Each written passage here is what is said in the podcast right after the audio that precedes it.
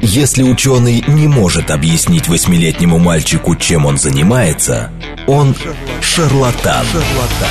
В ярком и популярном формате мы знакомим слушателей с интересными фактами из мира науки в программе «Ученый свет». свет. Программа предназначена для лиц старше 16 лет.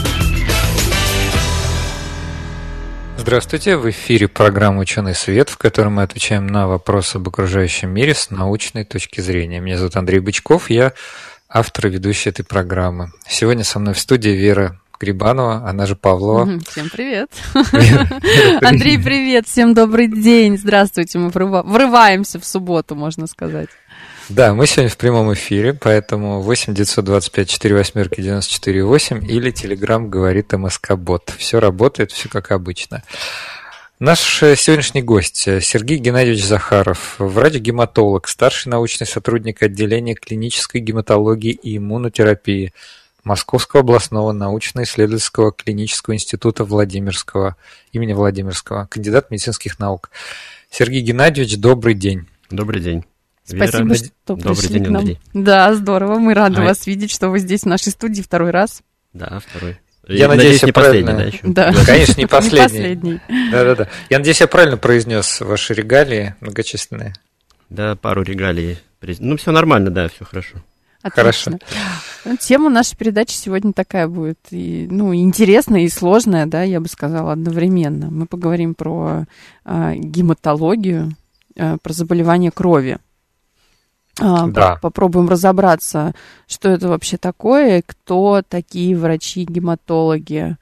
А, Потому что вот нам с Андреем кажется, что это такая тема, которую очень мало обсуждают, и кажется, что это что-то страшное, непонятное, и там куча И как каких-то... будто бы специальность такая редкая. Да, редкая, и какие-то заболевания редкие. Да, да, да, да, да. А вот мы хотим немножко пролить как бы свет на эту тему. И нам очень повезло, что у нас Сергей Геннадьевич в этом большой специалист. Да, давайте э, начнем, конечно, с того, что такое вообще гематология, что за направление медицинское, чем занимается. Но вы правильно сказали, что специальность это редкая, а связано это с тем, что в медицинском институте очень мало внимания уделяется студентам-медикам именно этой профессии. Я вот помню, когда я учился, у нас, э, мне кажется, было несколько занятий с врачом-гематологом, возможно, в седьмой больнице, и еще на проспекте Мира, там бывшая 31-я, по-моему, она называлась, было несколько э, занятий по анализу крови. И еще я видел одну пациентку, это был, наверное, курс четвертый, вот как раз семерки э, с множественной миеломой. Нас всех вводили и показывали, вот эта пациентка, но вот когда я смотрел эту пациентку, я никогда не думал, что я стану врачом-гематологом, Мгм. потому что хотел А быть... когда вы решили стать врачом-гематологом? На каком просто этапе обучения? А когда проходил, э, у нас, когда учился в ординатуре по терапии, у нас э, были циклы различных специальностей, надо было ходить в различные отделения и смотреть э, различных пациентов, ну, по несколько месяцев мы находились в разных отделениях, когда в 2010 в ноябре, по-моему, мы пришли, или в 11 в начале, в на- начале 2011 года в отделение гематологии мы с товарищем он тоже, кстати, врач-гематолог, Илья Николаевич Контиевский, вместе работаем, мы коллеги. Попали в отделение гематологии, так и задержались э, в этом отделении уже с 11 года, получается, 12 Мгм. лет. Же Большой у вас уже опыт. И- А, а почему, Да, э, да. да, почему так мало внимания уделяется при обучении э, врачей гематологии? Специальность редкая, врачей гематологов мало, и вообще отделений гематологии не так много. Да и студенты, медики не заинтересованы, когда поступают в медицинский институт, стать э, врачом-гематологом. Но это очень редко, когда человек уже с самого начала обучения думает о том, что он будет гематологом. Это я знаю, у нас тоже доктор Кирилл Владимирович Седов работает в отделении, вот он с самого детства, можно так сказать, знал о том, что он хочет быть врачом-гематологом. А, Потрясающе. да, потому что у него бабушка была гематологом в гемцентре, там заведующей поликлиникой гематологического научного центра. И вот он по династии тоже стал совершенно талантливый доктор, один из самых опытных, наверное, сейчас докторов, который у нас в отделении. Но он не только доктор, но вообще просто талантливый человек. Вот он хотел быть гематологом, да. А вообще студенту э, хочется быть специалистом, ну, хирургом, да, потому что это модно, Хирург, это интересно, да, все, да знают. все знают. Это когда идут в хирургию, думают о том, что будет оперировать, приносить такую большую пользу человечеству. Травматологи тоже супер. Популярная. Спе... Популярная. Да, мега. Популярная специальность э, для мужчины, врача. Э, быть травматологом это престижно. Ну, там есть другие, конечно, еще возможности, которые несет эта специальность. Какие еще? Дерматологи. Практически у этих э, специальностей пациенты не умирают, да. Редко, когда там в отделении дерматологии кто-то там да, у нас была да. в гостях ваша коллега Анастасия Угрюмова, она, она рассказывала, что ваша коллега врач, но она дерматолог по специальности. Она говорила, что всегда детишкам говорит, что она самый добрый доктор, что она даже уколы не умеет делать. Вот. Э, слушайте, но я позволю себе э, с вами подискутировать э, вот на какую тему. А, ну как же так? Приходишь к любому врачу, и обычно первый же анализ, на который тебя направляют. Анализ, анализ крови, крови, естественно. Да, а вы говорите редкая, редкий врач, редкая специальность. Или анализ крови это как бы вообще общее, что относится ко всем врачам всех специальностей? Ну, вы знаете, что направление на э, общий анализ крови – это основной этап э, при прохождении диспансеризации, да, то есть есть какие-то простые вещи, которые обязательно каждый человек должен в течение года выполнять, да, это проходить диспансеризацию, следить за своим режимом, и вот основным из показателей, которым э, обращает внимание, это анализ крови, ну, потому что по анализу крови можно вот, уже многое что понять, да, потому что все мы люди, у всех со временем проявляются какие-то хронические заболевания, и мы там чувствуем слабость, усталость, э, пациенты приходят. Обычно к врачу просто так пациент не приходит. Да, до ну, последнего да. откладывает, э, и самые популярные жалобы, наверное, будет это слабость, да, у человека. Это может быть слабость, да. недомогание какое-то. И, естественно, терапевт, там, участковый, э, отправляет пациента, давай мы сдадим анализ крови. Ну, это самый простой, дешевый метод, по которому можно хоть что-то понять, почему э, с человеком происходит и почему у него возникают те или иные жалобы. Ну, конечно, анализов крови, э, их достаточно много, э, и тут надо выбирать, на какой именно этот анализ крови человека направляет. Ну, вот, в общем, анализ крови, например, Э, да, да, давайте. А, вот а мы вот, да, хотели, извините, что мы вас перебиваем. Поговорить на эту тему, да, потому вот что. Анализ знаете, крови все сдают, да, да и мы тоже сдаем. И там написаны какие-то слова загадочные. Всего, да, столько всего. лейкоциты. Давайте разберемся вообще, из чего состоит кровь, что там в ней есть, и чего мы по этому анализу можем сказать. Я, кстати, себе даже открыла подсказку. Вот, э, ну, что может быть? Естественно, первое, что тут есть, это белые кровяные тельца, лейкоциты, красные кровяные тельца, эритроциты и гемоглобин. Ну, это, наверное, самое, да, популярное? Ну вот да, давай попросим нашего гостя. Вот объясните, что, простым дай, языком, дай, что это такое дай. вообще, что это за клетки такие, что они делают в крови, в крови? Ну, вообще, если про кровь разговаривать, то испокон веков вообще кровью люди интересовались, mm-hmm. да? И всегда было интересно, что же такое кровь, кровь дает жизнь, кровь это река жизни, и много других эпитетов было связано с кровью. Ну, и сейчас, если так э, рассуждать, то кровь вообще это среда, это, э, если можно так сказать, кроветворная система, которая состоит из жидкой части и из органов кроветворения. Через кровь э, наш организм, вообще все системы нашего организма сообщаются между собой с помощью крови, потому что ну, органы эндокринной системы вырабатывают гормоны, например, и переносятся через кровь. Лекарственные препараты мы вводим в кровь, и они переносятся э, в необходимую часть, э, ну, активируются в печени или наоборот там, и попадают в нужное место. Что еще связано с кровью? Через кровь выходят продукты обмена угу. веществ. э, тоже через кровь. Опять же, мы можем оценить с помощью там, биохимического анализа крови, если повышаются определенные показатели, то, например, нарушен обмен веществ или там плохо функционирует та или иная система, то есть разработаны определенные показатели. Ну, естественно, э, если разговаривать о крови, кровь состоит из двух частей, жидкой части и из форменных элементов. Да, угу. Жидкая часть э, это плазма, которая состоит из 90% воды, потому что весь человек состоит из воды, мы знаем, да, все мы все состоим из воды, и вот э, кровь состоит из воды, э, это плазма, 90%, остальное это белки, гормоны и различные другие соединения, неформенные элементы, вот вы сейчас их назвали, эритроциты, эритроциты лейкоциты. лейкоциты что там еще? Тромбоциты. Тромбоциты, да. да. Давайте поподробнее. Давайте. Вот мы сейчас и узнаем. Вы еще сказали показатели гемоглобин. Если открывать анализ крови, то человек, например, приходит с анализом крови, доктор видит, ага, кровь испортилась, гемоглобин снизился или, наоборот, повысился. Ну, можно поговорить, например, снижается гемоглобин. Э, ну, какую ситуацию разобрать. Женщина, например, со сниженными гемоглобином, очень частая ситуация. Угу. есть много причин, почему снижается. Ну, тоже мы как-то разговаривали о железодефицитной анемии. Смотрим дальше какие-то другие показатели. Эритроциты. А есть такой показатель МЦВ.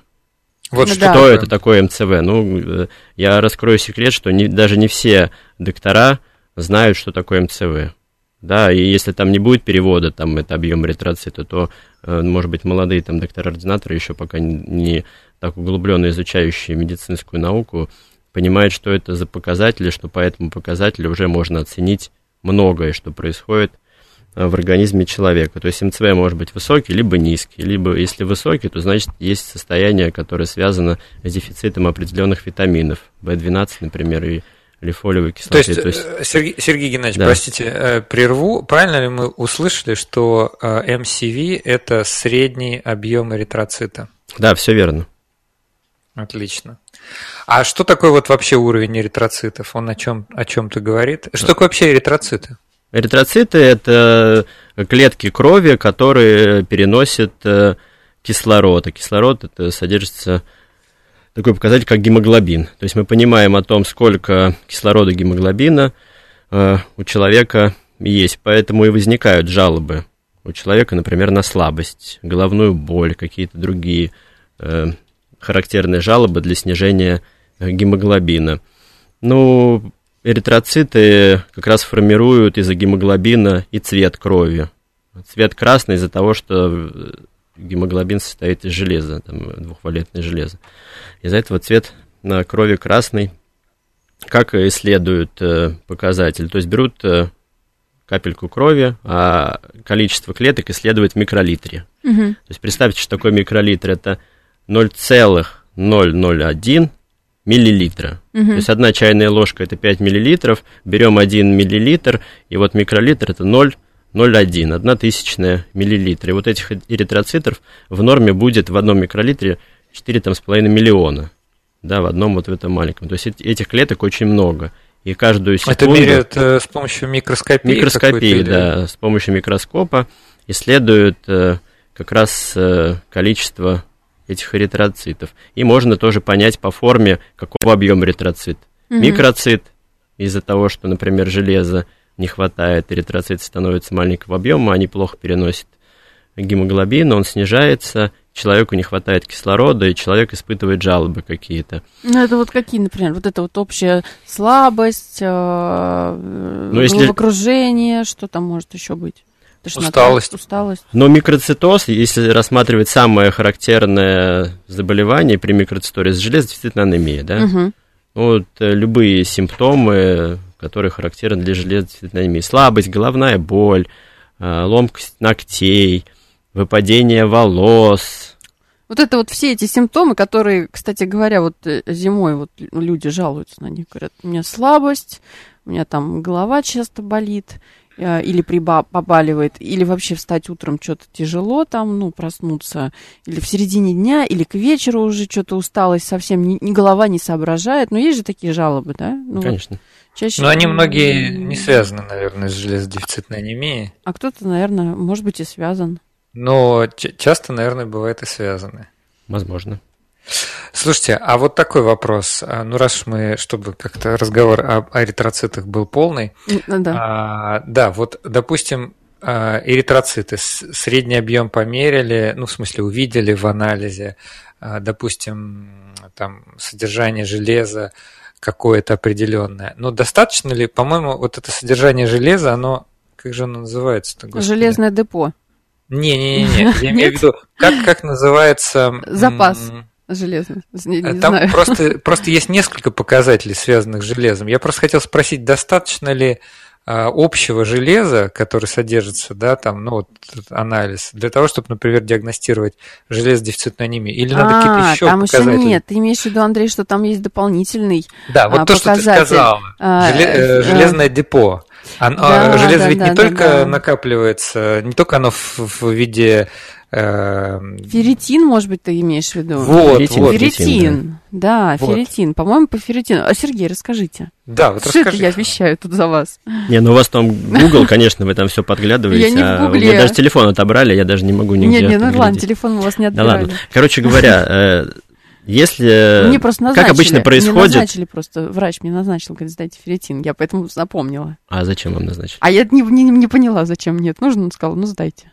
Ну, потом, потом но, вот мне, просто вот э, потом. эти бесконтрольные назначения непонятных анализов для пациента, это всегда плохо, когда доктор не может обосновать, для чего он назначает те или иные анализы. Это на самом деле большая проблема, потому что гематологу в 99% случаев отправляют, ну, ну ладно, не 99, но 50 на 50 разложим тогда, необоснованные направления к врачу-гематологу. То есть доктор на своем уровне не может разобраться, что происходит в человек, э, ну, с человеком, да, угу. и то есть видели, что анализы плохие, кровь испортилась, там, сразу надо отправить э, к врачу-гематологу, неважно, какая там причина, низкие э, там лейкоциты гематологу, низкие тромбоциты гематологу, низкий гемоглобин гематологу. Ну, снижение вот этих всех показателей а может быть э, характеристикой наличия других заболеваний, не обязательно связанных с системой крови. Это уже вторичные проявления наличия какого-то первичного заболевания.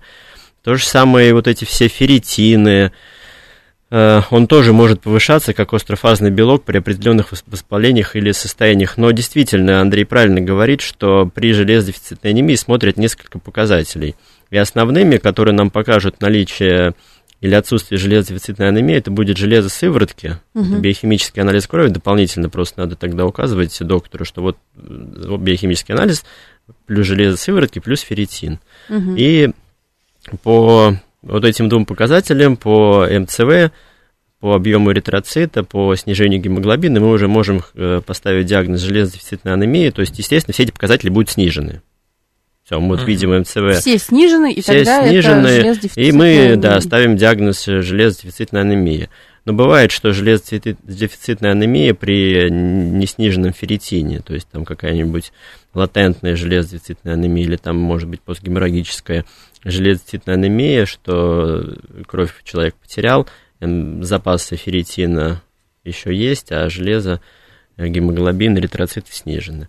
Соответственно, надо начинать определенное лечение. Но лечением э, может заниматься не только гематолог, любой врач-терапевт, на самом деле, может назначить препараты железа. Угу. Люб... Сергей Геннадьевич, а вот с какими, вот вы сказали, что часто имеете дело с э, неправильными, неправильными перенаправлениями к врачу-гематологу. А с чем э, гематологу вот, по-хорошему надо отправлять? Может быть, нас врачи слушают, например, сейчас. Ну, врачи всегда перестраховываются. Угу. Врачи всегда перестраховываются, и чтобы, не знаю, неправильно так будет, снять с себя ответственность, отправляют, э, ну, либо чтобы подтвердить или оправдать свои опасения, отправляют к другому, более узкому специалисту, чтобы поставить правильный диагноз. Мы же всегда э, боремся за то, чтобы пациентам э, сделать хорошо, чтобы пациент чувствовал себя лучше, чтобы ему помочь, да, оказать квалифицированную помощь.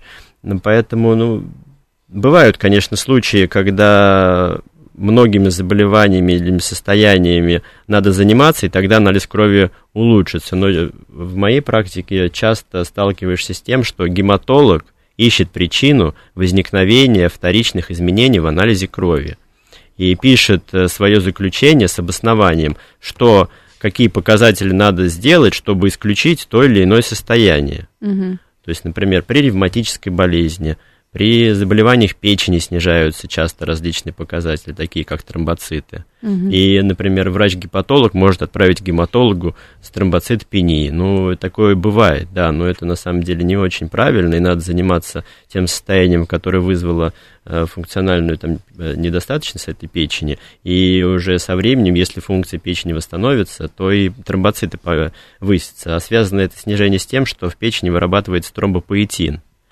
Который... Это что такое? Для, для а нас? это такой...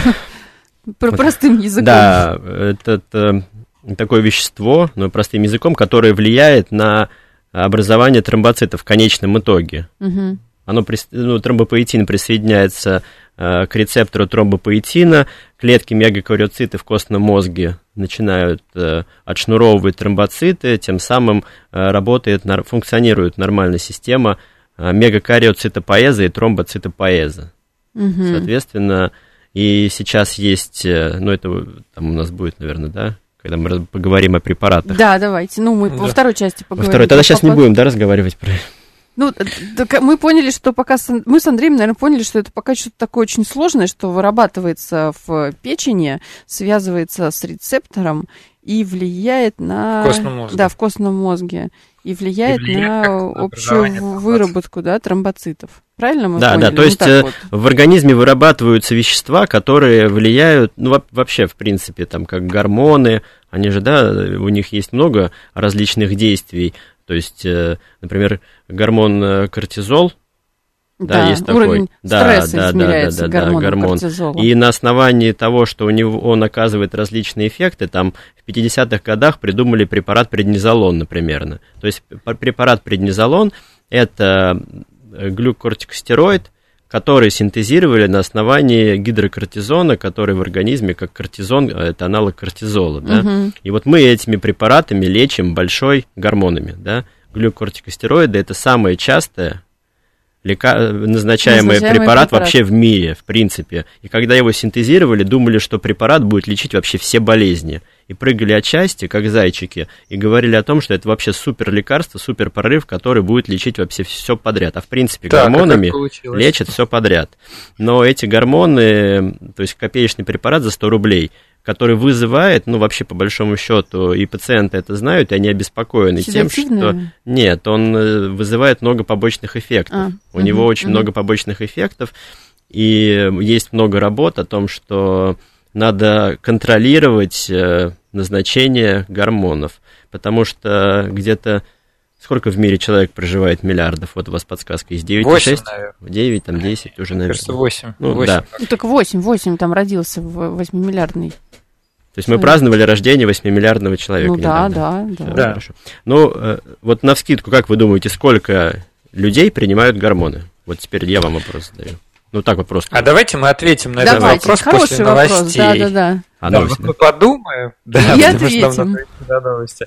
Да, я, кстати, призываю наших слушателей тоже принять участие в нашей беседе. Ответьте вот, на вопрос, вами. да, принимаете вы ГКС или нет? Да, перед вами угу. сидит врач-гематолог, можете тоже э, спрашивать э, по его специальности 8 925 4 восьмерки 94 8 или Телеграм говорит о Москобот. Напомню, что мы сегодня говорим о заболеваниях крови, вообще о системе крови. Говорим мы с Сергеем Геннадьевичем Захаровым, врачом-гематологом, старшим научным сотрудником отделения клинической гематологии и иммунотерапии Института Моники имени Владимирского, кандидатом медицинских наук. Слушайте нас после новостей. В ярком и популярном формате мы знакомим слушателей с интересными фактами из мира науки в программе «Ученый свет». свет. Здравствуйте, в эфире программа «Ученый свет», в которой мы отвечаем на вопросы об окружающем мире с научной точки зрения. Меня зовут Андрей Бычков, я автор и ведущий этой программы. Сегодня программу со мной ведет Вера Грибанова, она же Павлова. О, спасибо. Вера, привет. привет, Андрей, всем добрый день. Я не знаю, что я такая а, радостная. Солнце, наверное, вышло, потому что... Очень хорошо. Да, тема сложная, а я радостная. Ну, как обычно. А, вот что-то только-только прос... начали просыпаться наши слушатели. Сейчас мы разбудим, да, сейчас мы Хорошо. Разбудим. Да, напомню, что прямой эфир, поэтому 8 9 2 5 4 восьмерки 94 8 или Телеграм говорит МСК Бот. А у нас сегодня в гостях врач, врач-гематолог Сергей Геннадьевич Захаров, старший научный сотрудник отделения клинической гематологии и иммунотерапии Московского областного научно-исследовательского клинического института имени Владимирского, кандидат медицинских наук. Сергей, здравствуйте еще раз. Здравствуйте. Здравствуйте, здравствуйте все слушатели. А, так, мы закончили вопрос. вопрос. Да, вопрос к нам был, Андрей. Слушай, давай твой вариант ответа. Вопрос давай был... сначала, может, еще раз послушаем давай. вопрос, чтобы, да, да, да, да. Чтобы не попасть Итак, в просак. вопрос к нам от Сергея. Как мы да. думаем, э, сколько людей на нашей планете а, принимают э, предни... гормоны. гормоны? Да. Ну, в частности, мы Нет, говорили про э, преднизолон про преднизолон. Да. Нет, вообще в целом в просто целом на разные болезни назначают да. Просто гормональные препараты. Вот сколько? Вот, Андрей, ты как думаешь?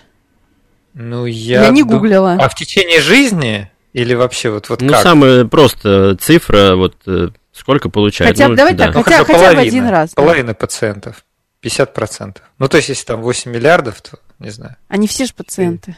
4 миллиарда. Есть же еще здоровые. Тут надо, короче, как-то это. Я голосую за миллионов сто. 500. 500, 500 миллионов, э, да. Миллионов, миллионов получают Ого. вот в данный момент, вот сейчас вот если рассматривать все заболевания, угу. гормональные препараты для любых заболеваний, но это не только заболевания крови, угу. хотя при заболеваниях крови мы тоже гормоны, естественно, назначаем, потому что есть разные виды заболеваний крови, есть э, гематологические, там классические заболевания анемии различного генеза и другие, там тромбоцитопении, есть онкогематологические заболевания – и есть... Э, множественная миелома, да, вы говорите? Ну, множественная миелома, хронический лимфолейкоз а, и другие онкогематологические лимфомы различные.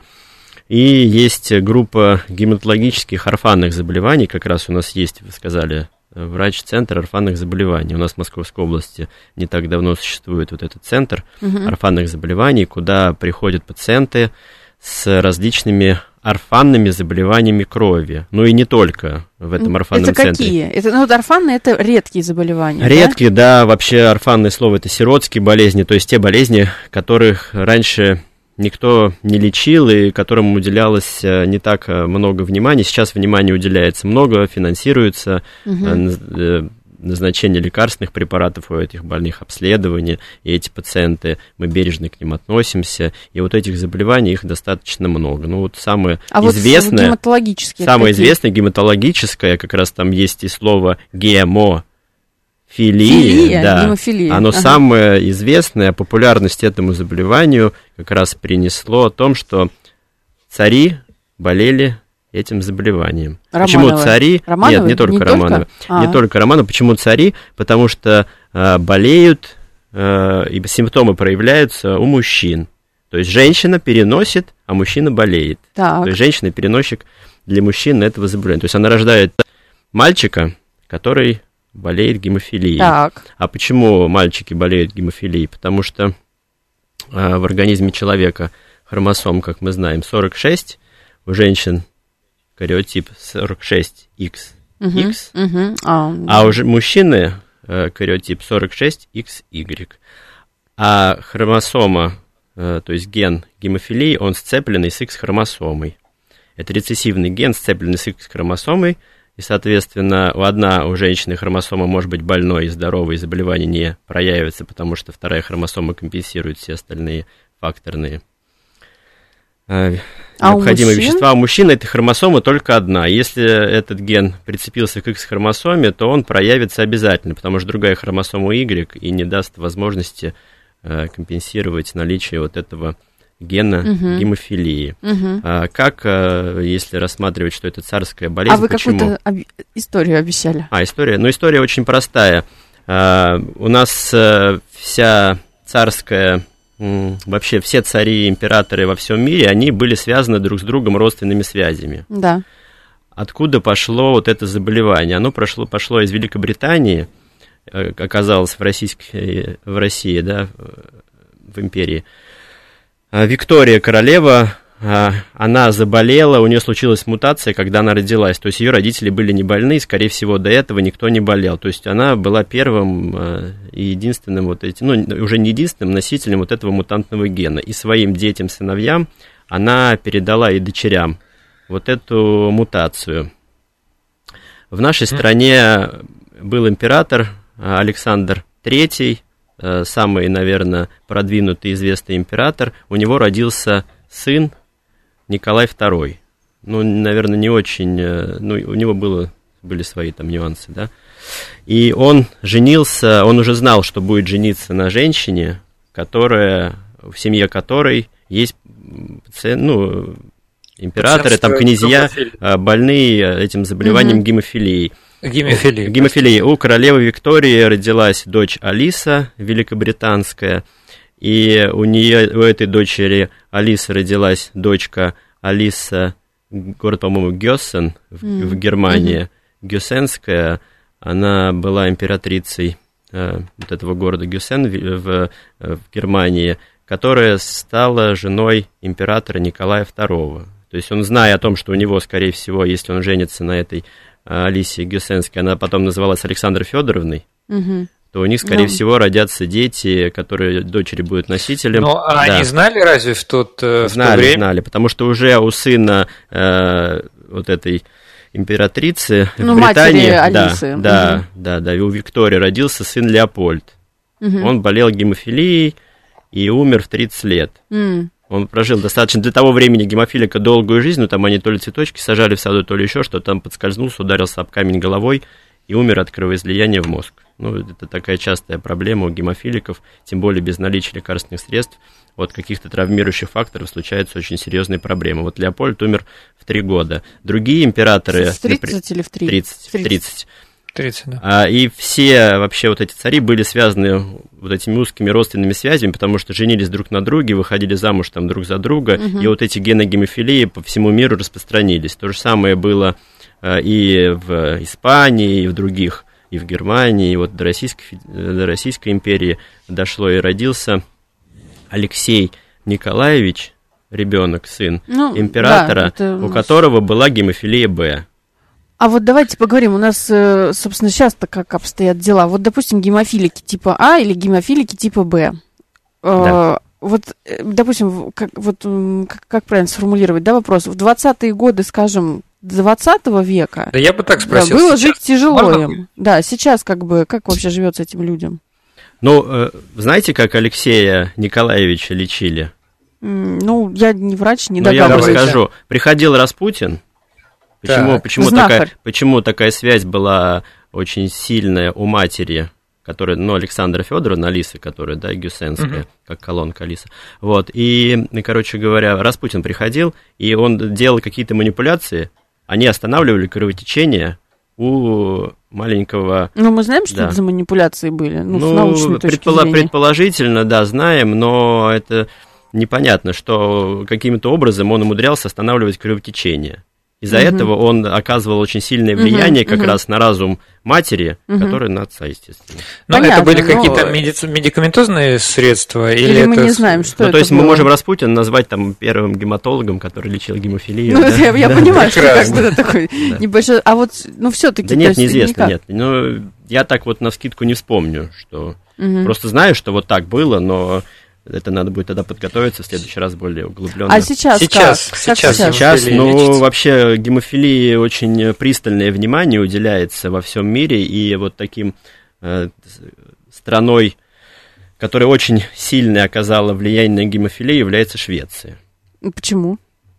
У них очень э, развито сильное здравоохранение, и вот этим орфанным заболеваниям они уделяли пристальное внимание. Я думал о том, что у них часто связаны были именно вот эти браки, потому что страна маленькая, находится на острове. Они там друг на друге женились, мне казалось, что, возможно, из-за этого, что очень много родственных связей, и передавался вот этот ген угу. гемофилии из поколения в поколение. Но на самом деле просто они очень э, с высокоразвитой организацией медицинской структуры и с очень э, пристальным вниманием вот на эти тяжелые орфанные заболевания, там в, начали изучать, разрабатывать факторы. Сергей, а, может, а, может, быть, а может быть Исландия? Потому что вы сказали, что на острове, а Швеция-то не на острове. На Или все-таки Швеция? На полуострове. Нет, ну Швеция. Она на полуострове. Ну, на полуострове. А, Но она, отдел... она все-таки отделена от материка, от нашего Европы, да? Да. От европейского. И Ну, факторы, конечно, не хватает факторов свертывания крови. Мгм. При гемофилия, она самая популярная гемофилия, ну, из коагулопатий, 80%, э, если рассматривать гемофилия А, гемофилия Б или боле- болезнь Виллибрант. Да, ну, то есть нет, нет определенных факторов. Из-за этого происходит э, крово- ну, по прос- простым языком, недостаточно факторов, случаются кровотечения при минимальной травматизации, потому что факторы Мгм. оказывают очень большое э, как раз влияние на свертывающую систему и вот на каскад как раз э, Реакция. реакции да, в То организме. есть мы правильно понимаем, для того, чтобы не было вот этих опасных кровоизлияний, да, которые могут привести к внутренних кровоизлияний, которые могут привести к летальному исходу, нужно, нужен препарат, Вводить то есть, да, вводить факторы свертывания крови. Все верно. А, соответственно, а вот как вводить? То есть люди, они, получается, пожизненно получают эти препараты? И Естественно. Вот как, как происходит это прием? Это каждый день или это каждый месяц? Как они часто должны их Есть принимать? различные группы препаратов. Э, Сейчас э, появились более современные рекомендательные факторы с э, длительным периодом полувыведения из организма, то есть несколько раз в неделю, может быть, Мгм. несколько недель или в месяц пациенты получают эту факторную терапию, потому что фактор вводится внутривенно, то есть это постоянное э, введение этих факторов по требованию или, или в режиме профилактики получают э, ну, там различные факторы, э, эти пациенты. То есть с самого раннего детства, когда установлен диагноз, а диагноз всегда практически устанавливается в раннем детстве, и в зависимости от степени тяжести этого заболевания требуется определенное количество факторов. То есть фактора не хватает, и приходится его постоянно компенсировать. Но попадая в организм, он через определенное время разрушается, вот этот препарат факторный. И поэтому приходится заново вводить, чтобы поддерживать минимальную дозировку, необходимую для нормального гомеостаза, ну то есть баланса который будет э, компенсировать недостаток и не будет возникать кровотечение. А вот у меня такой вопрос сразу. Вы сказали, а, диагноз чаще всего прямо с детства, да, устанавливается. Вот, например, ну, представим, я там молодая мама, то есть э, у меня там, допустим, ну, маленький ребенок. Как я должна обратить внимание, на что я должна обратить внимание, вдруг у моего ребенка какая-то вот из таких редких гемофилий, да? То есть как вообще э, не прозевать, что ли, вот э, на что обращать внимание? Ну, родители всегда пристально, многие, большинство родителей обращают внимание на развитие своего ребенка, и у ребенка часто начинает возникать кровотечение. Например, носовое кровотечение, или возникают синяки или гематомы, Мгм. или когда берут анализы крови при диспансеризации, невозможно остановить кровь из пальца, она течет бесконечно, и остановить ее невозможно. И уже стоит задуматься о том, что какая-то, может быть, коагулопатия уже присутствует. Мгм. Тут уже в дело вступают врачи-педиатры, к которым обращаются э, родители, либо отправляет э, другой там какой-то доктор, смотря какая манипуляция была с ребенком, да, Мгм. или кто выявил вот это бесконтрольное кровотечение или наличие гематом, или сам родители делают уже исследование коагулограмму, э, исследование количества факторов крови, и при дефиците ребенка отправляют к врачу-гематологу, который ставит диагноз какой-то коагулопатии, потому что же э, других факторов свертывания крови может не хватать, из-за этого возникает э, какое-то кровотечение там, да, и назначаются сейчас уже современные препараты, э, факторы свертывания, то есть э, пациенты обеспечены с раннего детства, но единственная проблема, что эти препараты большинство вводятся внутривенно, это надо постоянно Ну, то есть не дома, не дома. Я не могу Ну, сама многие, дома, да? многие учатся вводить, там родители вводят ребенку. Ой-ой-ой-ой-ой. эти Я препараты, сейчас прям да. вы рассказываете, я просто что-то мне аж поплохело. То есть это дома надо Ну и плюс для самой. гемофилика ну, это может быть э, некоторые проблемы Э, Ну тоже. да, ну а если что-то пойдет не так? Ну я сейчас Слушайте, фантазирую, да? Мы, конечно, Давайте призываем поотвечаем на все- вопросы. Да-да-да, мы призываем, во-первых, всех слушателей ну, наша, как там, Андрей, ты говоришь, программа не является консультацией у врача. Если у вас что-то подобное вы заметили, о чем мы говорим, значит, надо что делать? Идти На прием. Идти на прием специалисту, к специалисту, правильно. Теперь давайте вопросы поотвечаем. Да, давай, вот э, тоже ты правильно сказал преамбулу, и я еще раз на всякий случай напоминаю, что, Мгм. конечно, радиоконсультация, она не заменяет визит к врачу, поэтому, конечно, вам мы даем лишь информацию. Вот, Чтобы Вы- немножко пролить свет на проблему. Да, вам, вам обязательно надо, там, не знаю, брать второе мнение, искать знакомых. Ну, так это работает. Окей, э, слушатель, у которого номер заканчивается на 97. Очень прошу ответить на мой вопрос. Ферритин 5, 35 лет, до, 35 э, лет, дочь, дочь очень плохо себя чувствует. Как, как поднять? поднять? Сергей, это, можете что-то сказать? Железодефицитный. У дочери, дочери 35 лет. Да, ферритин 5, всему, да. точка. Ну, надо какие-то еще другие показатели. Вот как раз мы с Андреем разговаривали о том, что э, заблуждение Все о том, что, например, врач-гематолог лечит там по анализу крови и понимает, что с пациентом происходит только по одному анализу крови. Немаловажным аспектом вообще работы врача любой специальности является сбор анамнеза. Угу. Надо прийти на прием к доктору, рассказать, что происходит, Э, не надо лечиться по телефону, по интернету, по там даже телеконсультации не заменят нормального визита к нормальному доктору с разговором, с осмотром, когда положит доктор на кушеточку, потрогает там печень, селезенку, лимфоузлы, ну, я имею в виду про гематолога, не просто так поговорит. То есть надо проводить нормальный человеческий осмотр, да, как Боткин завещал нам всем, угу. и лечить не болезнь, а больного который придет к тебе на прием, ты его увидишь и уже по каким-то признакам сможешь понять, что с ним происходит. То есть на основании своего опыта и на основании тех вещей, которые надо делать на приеме, поставить э, определенный диагноз уже сразу, либо назначить дополнительное обследование. Но так, на вскидку ферритин низкий, возможно, это железодефицитная анемия, но нужны другие показатели, нужен осмотр, поговорить, что беспокоит. Угу. Спросить, э, принимали ли раньше препараты железа, если принимали, были какие-то побочные эффекты или не были, потому что сами препараты могут вызывать какие-то побочные эффекты, дискомфорт какой-то определенный. Я вот, честно, не люблю вот эти все при, когда мне на WhatsApp или там присылают миллион всяких там вопросов, посмотри анализ крови, реши, что там надо делать с пациентом. Но, честно, не люблю вот эти консультации. Не хочется брать, да, на себя Но... дистанционную ответственность? Можно прочитать все эти выписки, миллион штук, можно оценить, но все-таки хочется видеть пациента и понимать, э, что с ним происходит, поэтому вот я так не берусь э, утверждать, и правильно вы сказали, идите к врачу, если хотите, если в Московской области прописано, записывайтесь к гематологу. Можно там на сайте посмотреть маньяки, либо на сайте ассоциации. Кстати, у нас есть ассоциация гематологов Московской области, где наши все врачи-гематологи тоже с конференциями, с докладами выступают. Ну, это такое.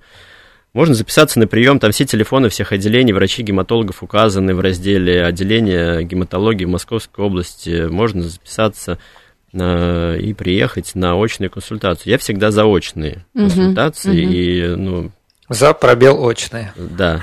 Приходите, приходите по возможности. Э, у нас э, мы всех пациентов смотрим, пишем им заключение, назначаем лечение, обследование необходимое. То есть никому не отказываем. Давайте следующий Хорошо, вопрос. Следующий Тоже, вопрос, кстати, да. 97-й э, номер.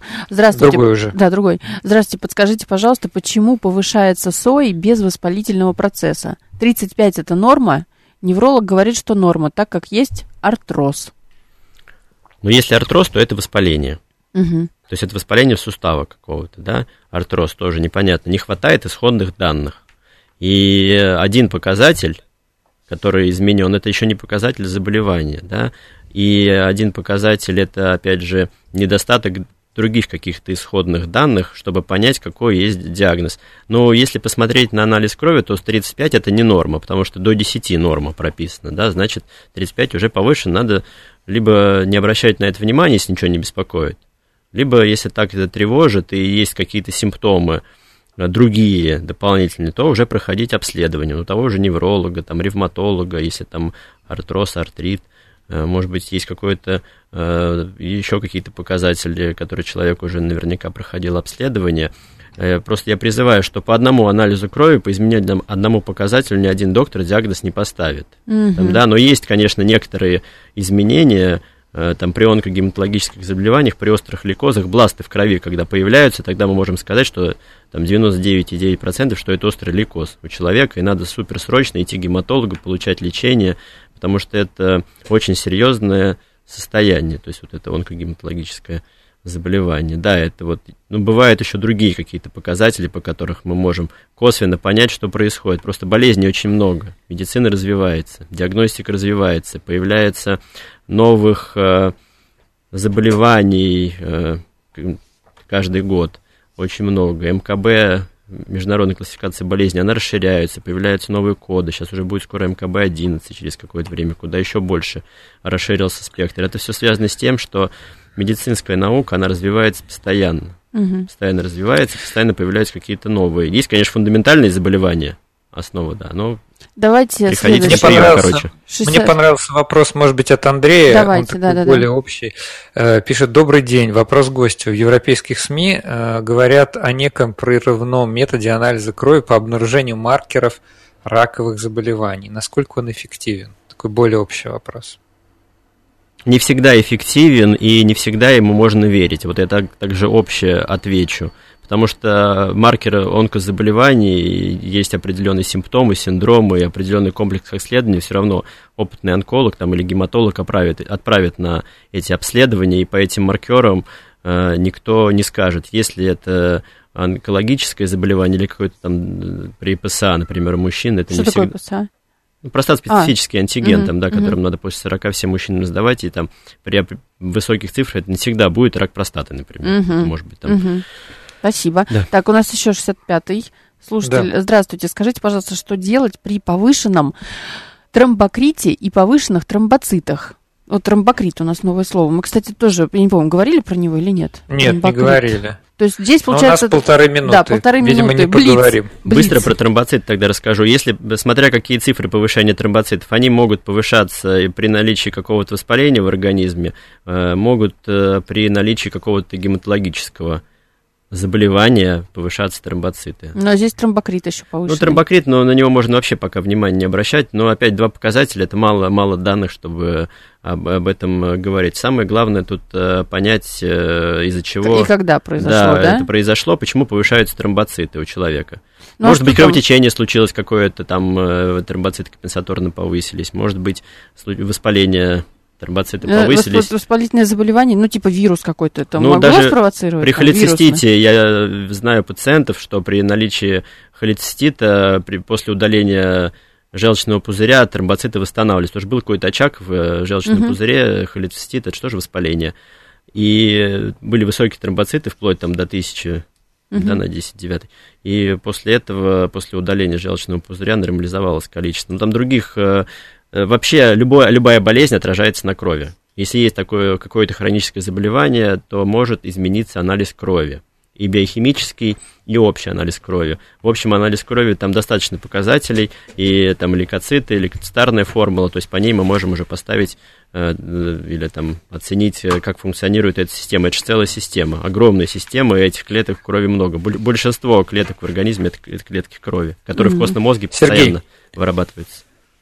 Спасибо вам большое за сегодняшний разговор. Э, Давайте тогда отправим всех, кто задавал вопросы к хорошим Научный врачам. прием, да, Да, научный, научный прием. прием. И поблагодарим нашего сегодняшнего гостя. Спасибо Да, вам. У нас в гостях был Сергей Геннадьевич Захаров, врач-гематолог, старший научный сотрудник отделения клинической гематологии и иммунотерапии Московского областного научно-исследовательского клинического института имени Владимирского, МАНИКИ, который называется, кандидат медицинских наук. Всем спасибо И не до болейте. следующей субботы. Спасибо большое. Болейте. Да, до свидания всем.